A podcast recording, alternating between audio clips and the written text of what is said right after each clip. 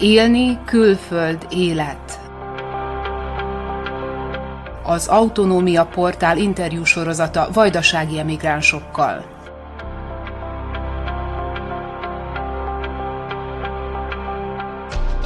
Kedves hallgatóink! Ez az Autonómia Portál Élni külföld élet című podcastja. Önök most az új évad második adását hallgatják. Műsorainkban továbbra is külföldön élő vajdaságiakat mutatunk be.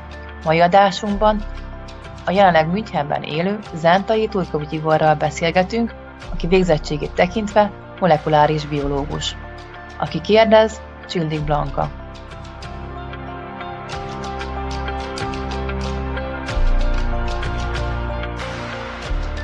Igor igazi közösségépítő ember.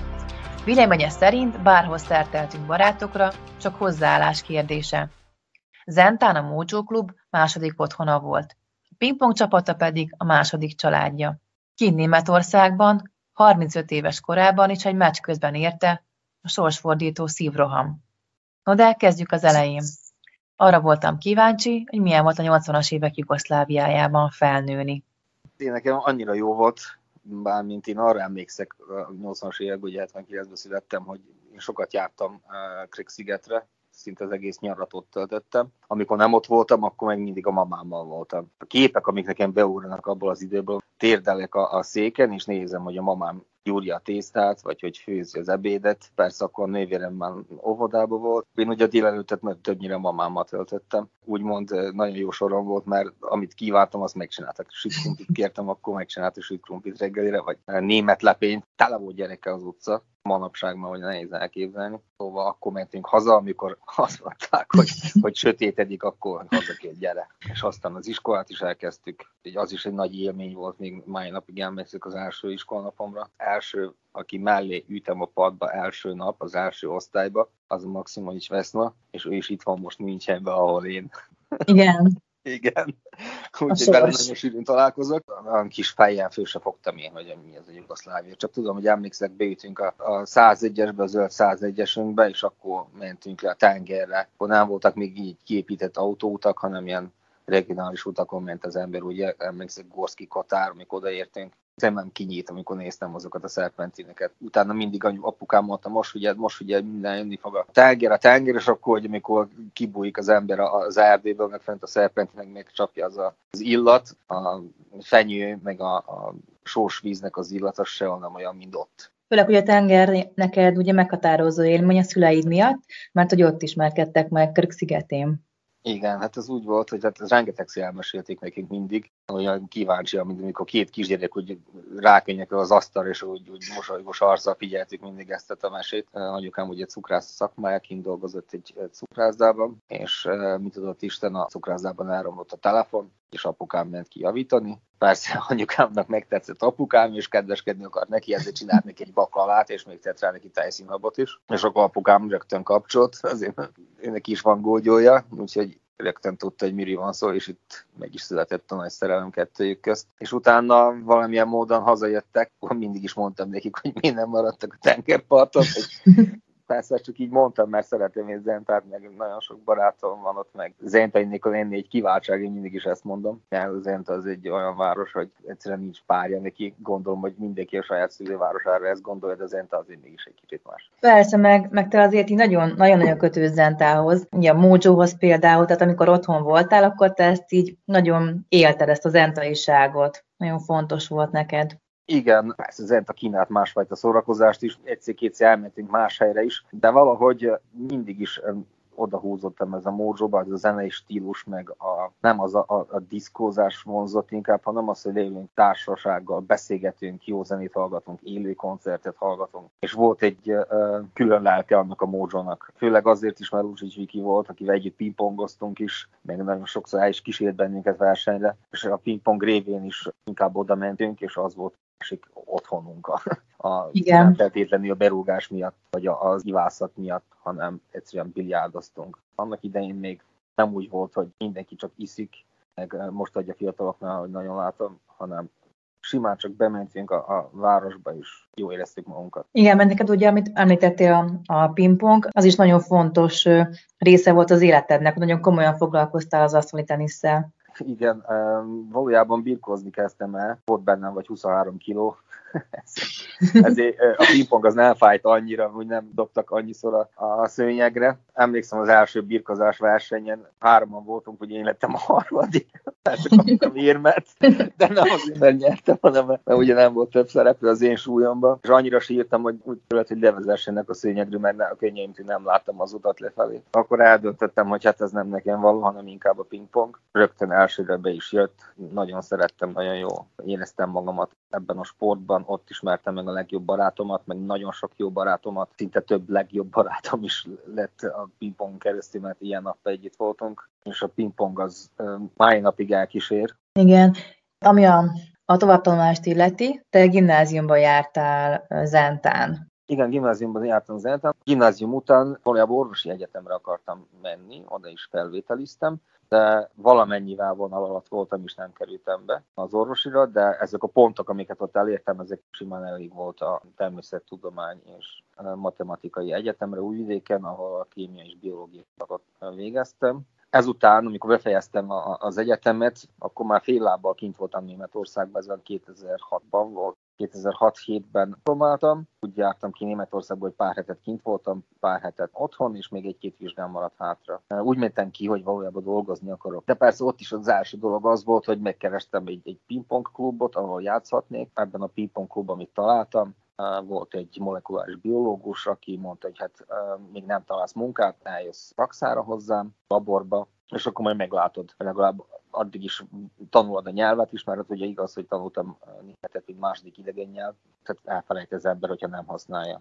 Igen. És ott akkor beírtam nyelvkurzust, egy intenzív nyelvkurzust, és közben csináltam a Rakszát, molekulár biológiai laborban, ahol a tüdőrák sejteken sajátítottam el az összes molekulár biológiai metódust, hogy hogy kell kutatni, és utána ezt, tehát a, a praktikumot, most jut eszembe, ez is olyan rég volt már, hogyha visszaemlékszek, hogy egy két hónapra félbe szakítottam, hogy Budapesten megcsináljak egy há pé el cé gyakorlatot, ugye magas nyomású folyékony kromatográfiának az rövidítése, a High Pressure Liquid Chromatography, ezt mm-hmm. a Pesten fejeztem be, és utána, amikor folytattam volna a praxát abban a laborban, akkor felvettek doktorálni egy Palflexik Intézetbe, az Alzheimer Központba, és akkor kezdődött el a továbbtanulásom. Ez hányban volt? Ez már kétezer-kilencben volt. Tehát nem volt egyszerű nekem kijutni Németországba, mert ugye kétezer-hatban akkor még csak szerb állampolgár voltam, és meghívó levél kellett Németországba, Belgrádba kellett menni a nagykövetségre, hajnal fél egykor álltam sorba a láncok közé, hogy reggel fél nyolckor sorba kerülhessek, és hál' Istennek akkor meg is kaptam. De miért jött neked az, hogy, hogy szeretnél elmenni? Szerbül, hogy mondják, stávszám na lúdi kámen, hogy a bolondkőre álltam. Egy lány miatt jöttem ki Németországból, és utána jöttem ki. Jó, volt az első feleségem, az első nagy szerelmem volt, és utána valahogy, amikor kijöttünk Németországba, akkor nem úgy alakultak kettőnk ezt a dolgok, hogy együtt tudtuk volna folytatni, és ezért én ott maradtam. Mert pont ez akkor történt, amikor beírtam a doktori tanulmányokat, választhattam volna, hogy visszajövök, vagy maradok. Nem volt egyszerű, mert ugye akkor egymagam voltam. Magány is rossz volt, ugye, mert én a barátnőmön kívül nem ismertem senkit, de persze újra visszajön az asztali tenisz és a sport, és rajtuk keresztül ugye nagyon segítőkészek, meg az egy, az egy család. Ha valaki benne van egy, egy csapatban, ott is nagyon jó barátokat szereztem, és már én napig hívnak vissza, hogy költözek vissza Münchenből Lipcsében. Igen, ott Lipcsében a feleségeddel, Helgával létrehoztatok egy csoportot is, ugye a lipcsei magyarok Facebook csoportját. Igen, igen, annak idején akkor, hát ezért is, mert ugye akkor kezdtek el kicsit jobban kijárni az emberek, és akkor, hogy az ember elment a, vagy a központba, vagy a boltba, vagy akárhova, és hallott, hogy valaki, hallott, hogy valaki magyarul beszél, akkor rögtön oda ment, hogy hé, ti hova valósak vagytok, így meg úgy ismerkedett. Most már tíz évre rá, ez már abszolút nem is érdekes, sőt, ha hallom, hogy valaki magyarul beszél, vagy szerbül beszél, ugyanúgy elmék mellette, mint Zentán. Hogyan sikerült akkor annak idején megtalálni a társaságot, hogyan illeszkedtél be, mik voltak azok a furcsaságok, amiket így tapasztaltál egy új országban? Érdekes volt, mert én, én nagyon társasági típus vagyok, én azért mindenhol szerzek barátokat, ezt mondom, ez mindig az embertől függ, hogy ember azt mondja, hát nem annyira barátságosak, persze nem lesz mindenki bű egy halálig tartó jó barátság, mert az kell egy kémia, hogy ez az emberrel jól írtjük, meg egymást is ő is keresi ugyanúgy társaságomat. Hát persze ki mással találkoztam volna, ha nem a pingpongozóimmal, vagy a a munkahelyen, ott is voltak egy páron. Akkor mivel az első feleségem az zenész volt, ottan megismerkedtem pár ilyen spanyollal, akikkel jóba voltam még mai napig is. Meg ugye Lipcse az egy ilyen félmilliós város, nem egy hatalmas nagy, mint München, és még akkor szingli voltam, úgymond, mielőtt még megismertem volna a, a, a társaságokat, meg, meg a Helgát, és könnyebb volt. Egyszerűen, mert az ember elment, egyetemista életet élt. Másképp volt jó, mint most, ahogy jó. Éltem ugyanazt a szinte, mint amit Újvidéken csináltam. Élveztem azt az egyetemista életet. És ezért is tekintem Lipcsét még mai napig a saját városomnak. Münchent azt nem hiszem azt, hogy a közeljövő, jövőben saját városomnak fogom tekinteni. Miért jött az a váltás, hogy Münchenbe költöztetek? A váltás az valójában úgy volt, hogy Helgának egyrészt a kezébe kellett venni a dolgokat, mert én nekem volt öt éve egy-egy szívrohamom, ahol újraélesztett.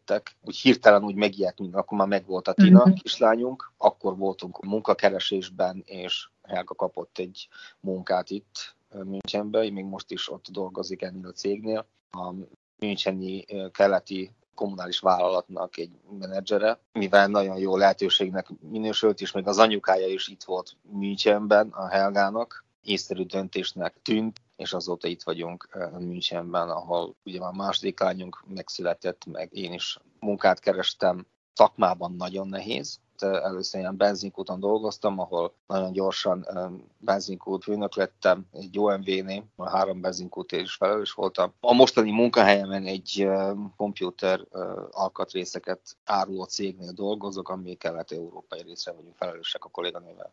Németül lehet könnyebben elmondani magyarul, mert ez is néha az átka neki, hogy például szerbül elfelejtek néha szavakat, és először, amikor ezt nekem valaki mondta, hogy ő kint élt két-három évig, és nem jut neki eszébe valami, akkor kirögtem, hogy ez nem létezik. Néha egyszerűen, amikor az ember ennyi nyelven beszél, vagy gondolkodik, akkor néha megakad. Egész nap németül, meg angolul beszélek, aztán azért a kislányaim a szerbül beszélek, a feleségemben magyarul beszélek, úgyhogy eléggé kevert. Az előbb említetted, hogy, hogy volt egy szívrohamod. Erről mesélj egy kicsit bővebben, hogy hogyan történt? Igen, az is, ugye most megint visszatérek a pingponghoz, mert ez is egy pingpong meccs közben volt. Lipcse Füchse, úgy hívták a, a csapatunkat, elmentünk egy Annaberg-Buchholz nevezetű városba, ami ott van a cseh határon, mert ugye Lipcse Kelet-Németországot közel van a cseh határ. Éreztem a pingpong meccs közben, hogy mint hogyha levegőt nyeltem volna. És lejátszottam úgy a meccset, hogy éreztem, hogy nem vagyok jól, de hát akkor még nem gondoltam, hogy harmincöt-hat évesen, hogy nekem most valami komolyabb bajom lehet.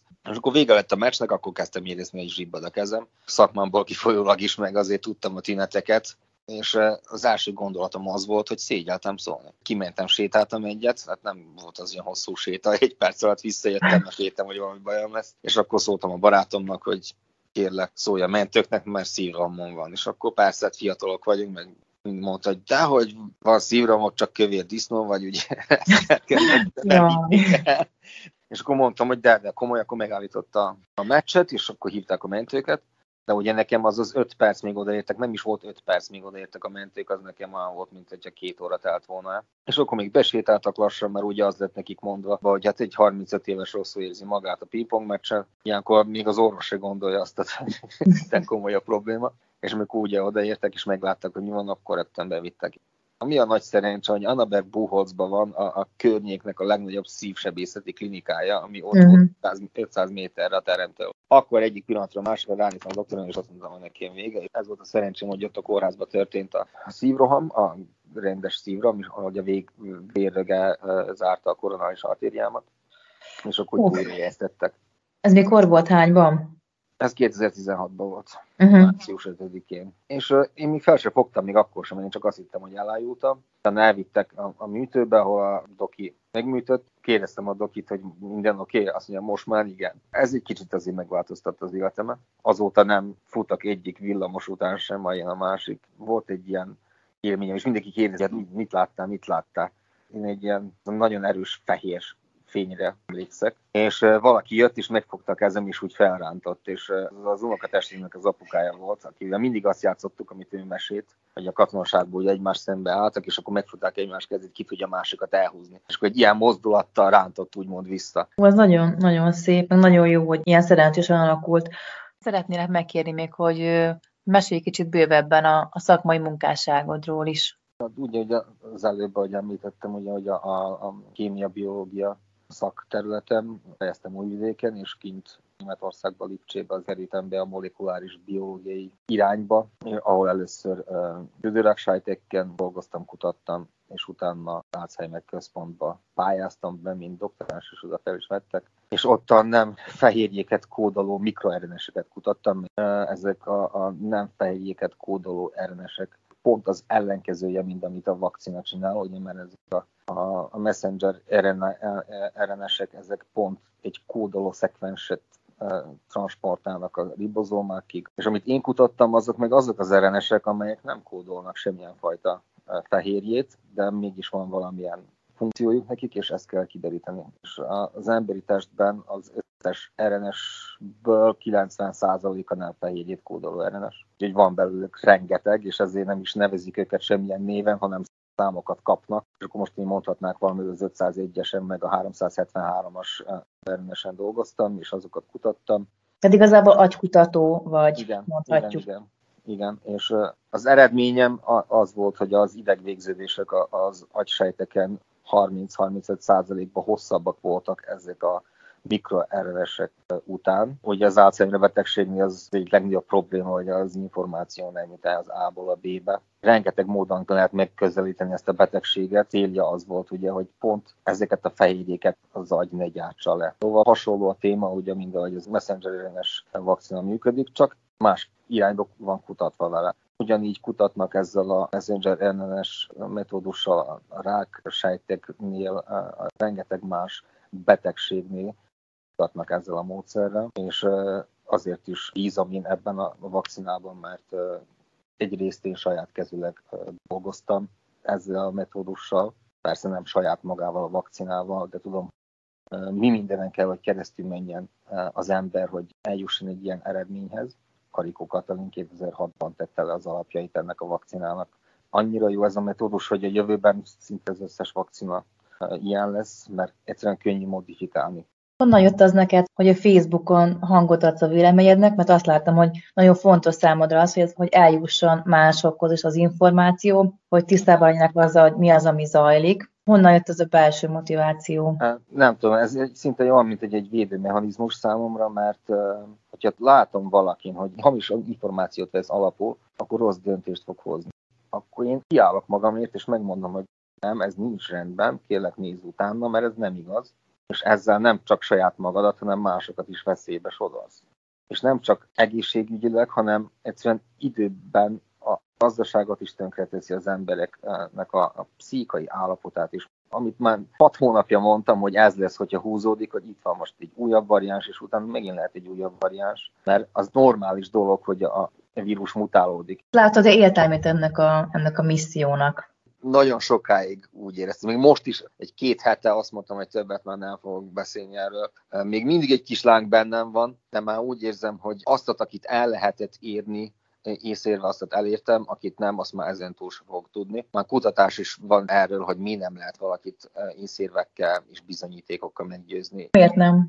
Egyszerűen már benne van az is, hogy némelyik rájött, hogy téved, de egyszerűen a büszkesége akkor sem fogja engedni, hogy ő azt mondja, hogy nem, hogy, hogy, hogy tévedtem. És most a tízből nyolcat biztos semmilyenféleképpen nem fog tudni meggyőzni az ember. Úgymond előttünk folyik az evolúció a szemünk előtt, szemünk láttára. Érted, a vírus is fejlődik, ő is alkalmazkodik. Ha megnézed, ez a, a Darwinnak a, az evolúciója, the survival of the fittest, és mi emberek azért jutottunk ideig, mert mi nagyon jól tudtunk alkalmazkodni. Ugyanígy van ezzel a vírus is. Hogyha vissza van szorítva, amikor már endemikussá válik ez a vírus, akkor már nem lesznek ilyen ereje, hogy ilyen erős mutációkat csináljon. Vagy hogyha lesz is, az átoltottság miatt már sima influenza lesz. Nálunk meg ugye az embereknél meg az a probléma, hogy mi most is nagyon alkalmazkodóak vagyunk, viszont a környezetünket olyan tempóban változtatjuk, hogy egyszerűen nincs rá idő, hogy adaptálódjunk erre a környezetre, amit megváltoztattunk. Több generációk ugye elmúljon, hogy az ember adaptálódjon,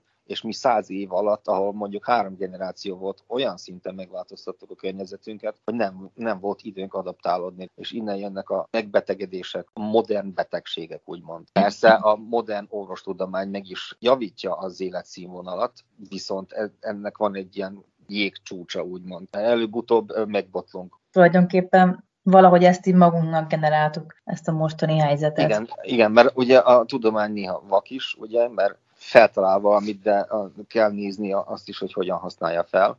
Sokszor későn kapcsol, de persze kijavítja magát, és most is vannak erőfeszítések, hogy ez ki legyen javítva, hogy ne érjük el az point of no turning back-et, de már lassan ott vagyunk. És a mostani mutáns, az Omikronról azt, azt hallottuk, hogy ugye az a hivatalos álláspont, hogy, hogy egyik oltás se alkalmas arra, hogy megállítsa, hogy ez valóban így van? Na, ez, ez nincs így.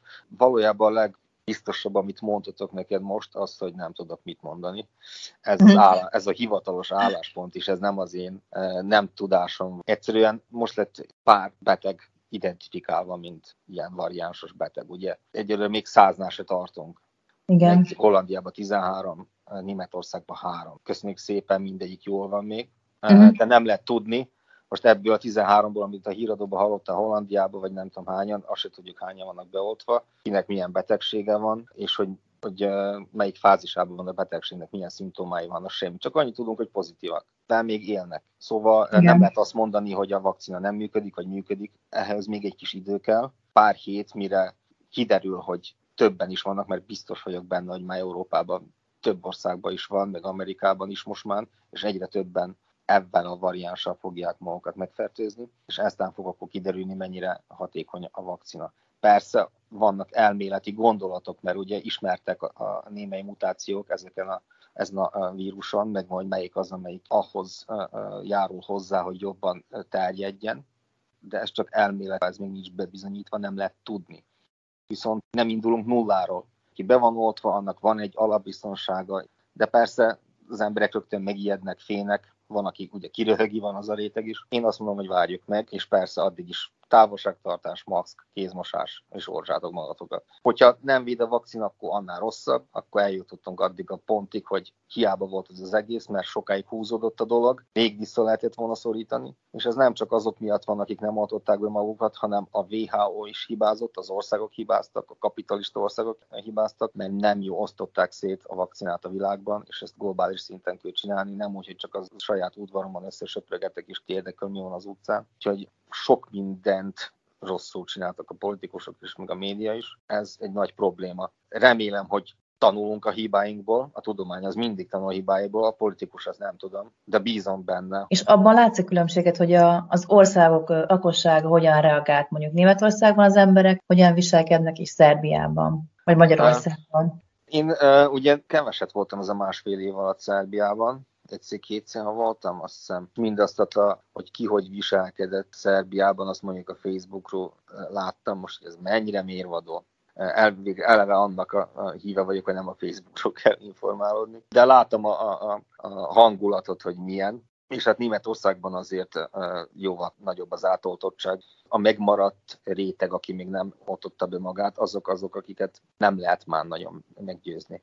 Szerbiában ez a rész, ez a lakosság rész jóval nagyobb, és ők nem tudom, hogy miért. Valószínű, hogy ez a politikai helyzet, ami az elmúlt harminc évben volt Szerbiában, ez a bizalmatlanság már akkorára nőtt, hogy az ember mondhat jót is, rosszat is, akkor se fogja elhinni, ez a tipikus mese, mint a birkapásztor, meg a, a barátja, aki jön, hogy jön a farkas, jön a farkas, és akkor nem egyszer-kétszer elhitte neki, és elszaladtak, és amikor tényleg jött a farkas, akkor meg már nem hitte el, és akkor megette őket a farkas. Ez például így van, hogy mondhat, akárki lehetne a hatalmon, mindegy, hogy mit mondana, már akkor se hinnék ennek. És azért gondolom, hogy ez így van. És Németországban viszont, főleg a skandináv országokban egyszerűen az emberek nagyobb a hitük a politikában, a politikusokban.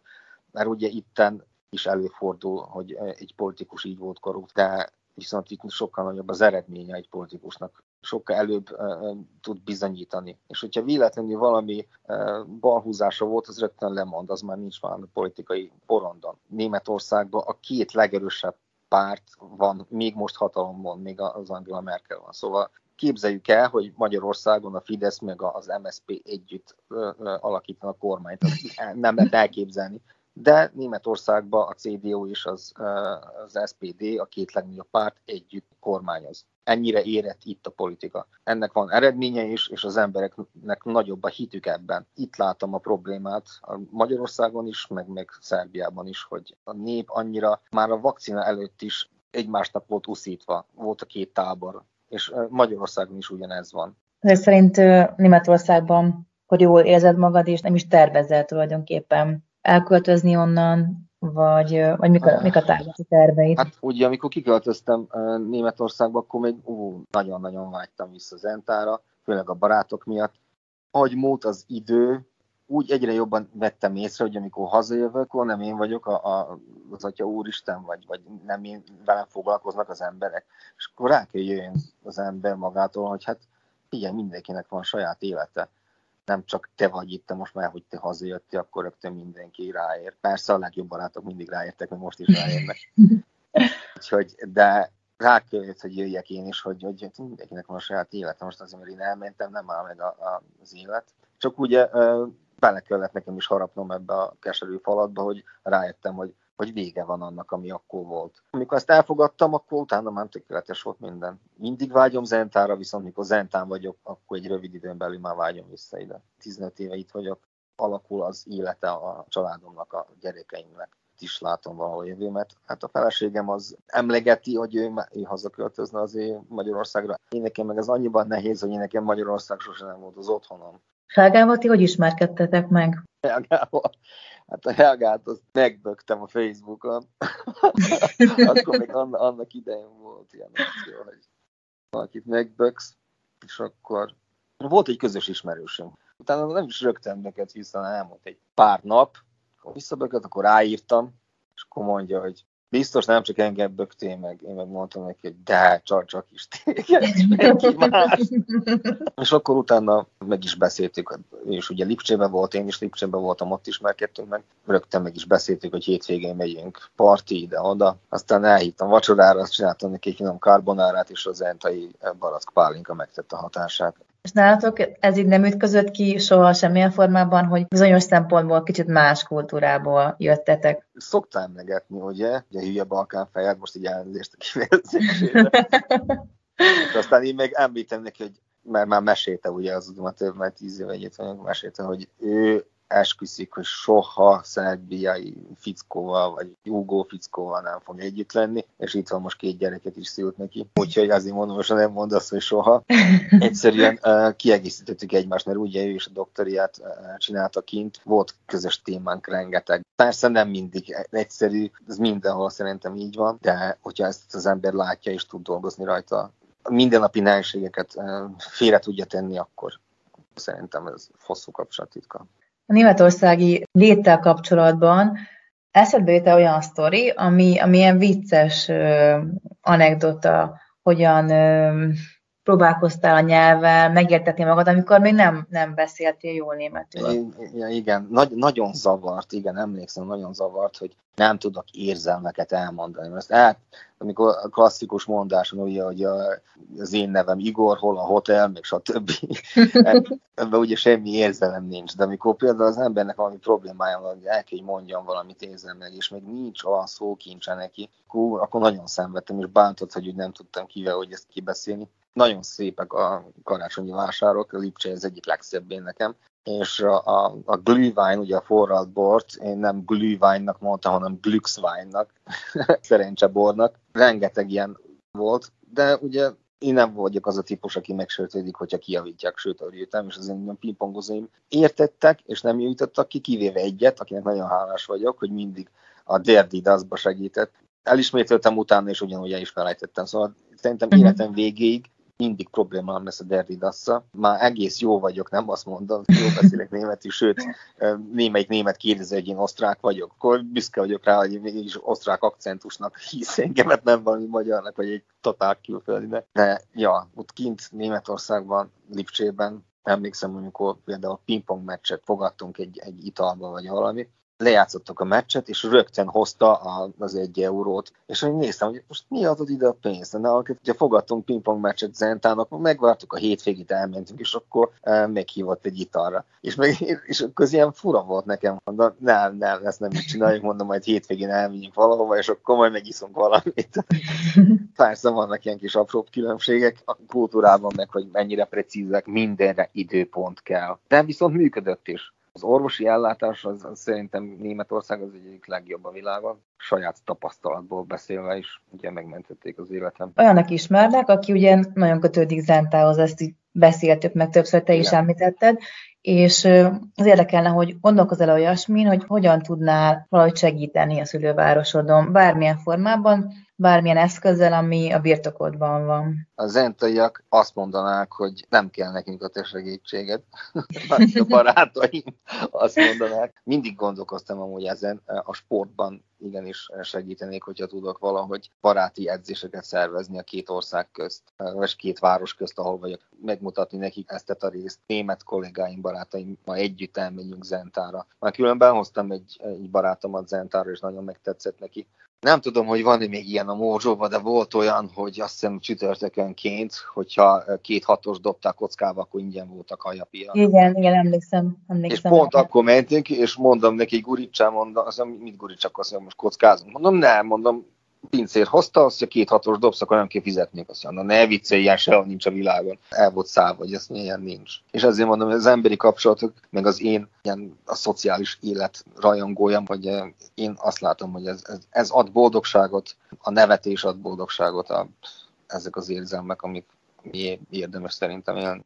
Köszönöm szépen, Igor, ez nagyon szép végszó volt. Hát örülök, hogy eszedbe jutottam, hogy én legyek az, akivel így, így elbeszélgetsz élőben. Hogyne, és nagyon sok sikert kívánok neked a szakmai életedben is. Köszi szépen. Kedves hallgatóink! Önök az Autonómia Portál Élni külföld élet című podcastját hallgatták. A műsort megtalálják az ismertebb podcast csatornákon, az Autonómia Portálon pedig a beszélgetés szöveges összefoglalóját is elolvashatják. Köszönöm a figyelmüket, a viszonthallásra!